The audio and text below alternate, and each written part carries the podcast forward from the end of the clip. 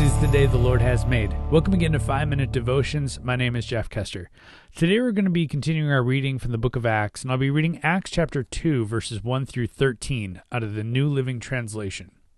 On the day of Pentecost, all the believers were meeting together in one place. Suddenly, there was a sound from heaven like the roaring of a mighty windstorm, and it filled the house where they were sitting. Then what looked like flames or tongues of fire appeared and settled on each of them and everyone present was filled with the Holy Spirit and began speaking in other languages, as the Holy Spirit gave them this ability. At that time, there were devout Jews from every nation living in Jerusalem. When they heard the loud noise, everyone came running, and they were bewildered to hear their own languages being spoken by the believers. They were completely amazed. How can this be? they exclaimed. These people are all from Galilee, and yet we hear them speaking in our own native languages.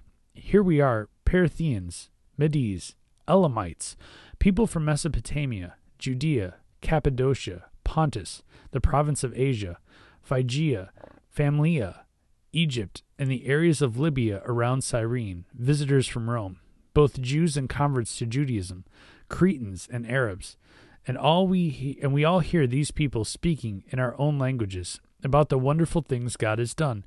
They stood there amazed and perplexed. What can this mean? They asked each other, but others in the crowd ridiculed them, saying, They're just drunk, that's all.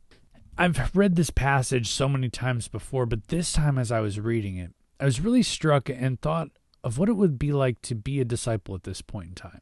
You see, they're all sitting around in a room. They're kind of waiting for Jesus to come back. Jesus said, Hey, I'm coming back. So they were all waiting in a room, essentially waiting for Jesus. And Jesus still hasn't come. They would have been waiting an awfully long time. So thankfully, they finally got out of the room. But the point is that they're sitting in a room together, and all of a sudden, these flames of fire come into the room and rest above each and every one of their heads. And that's not something that happens every day. In fact, I've never seen it even now.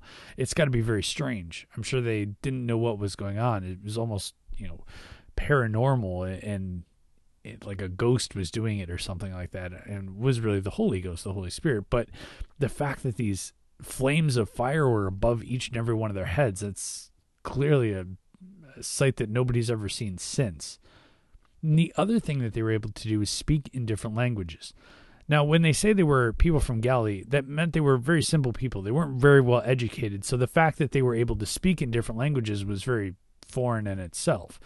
You see, people from Galilee they were fishermen. They were normal, everyday people, but they weren't very well educated. So they probably could only speak one language. And the fact that they could speak all these different languages was astonishing. You see, that's something that only the Holy Spirit can do.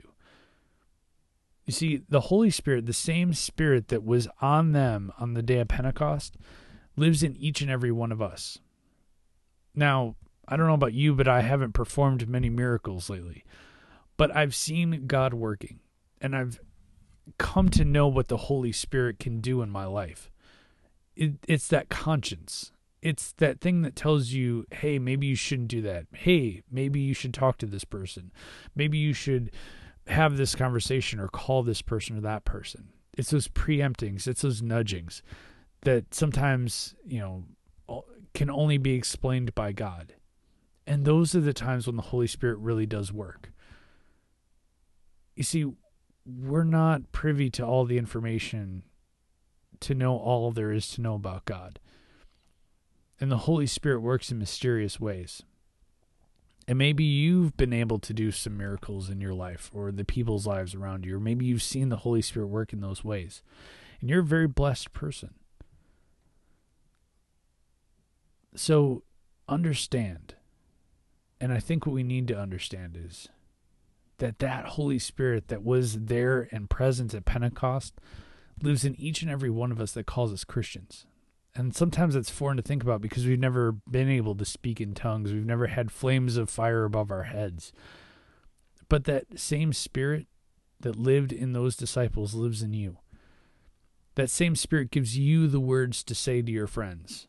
That same spirit gives you the courage to talk to others about what God's doing in your life that same spirit gives you the promptings to stand up for what you know is right.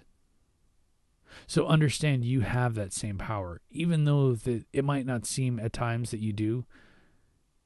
That same Holy Spirit that was in the disciples that day lives in each and every one of us who calls ourselves followers of God. Let's pray. Heavenly Father, thank you so much for giving us your Holy Spirit. It is a great gift. You even said it yourself when you were on earth that one more powerful than you was coming, and it was your Holy Spirit. And it's able to live in us and guide us every single day. God, open our hearts and our minds so that we can listen to your Spirit's promptings for the things that we need to do in this world that you're telling us to do. Because, God, so often we don't listen, we don't heed those warnings, we don't do what you ask us to do. But, God, give us the courage to do what you've put us on this earth to do and to tell others about who you are and what you do in our lives. It's in your name we pray. Amen. Remember, you are a loved child of God. And how are you going to echo Christ today? We'll see you tomorrow.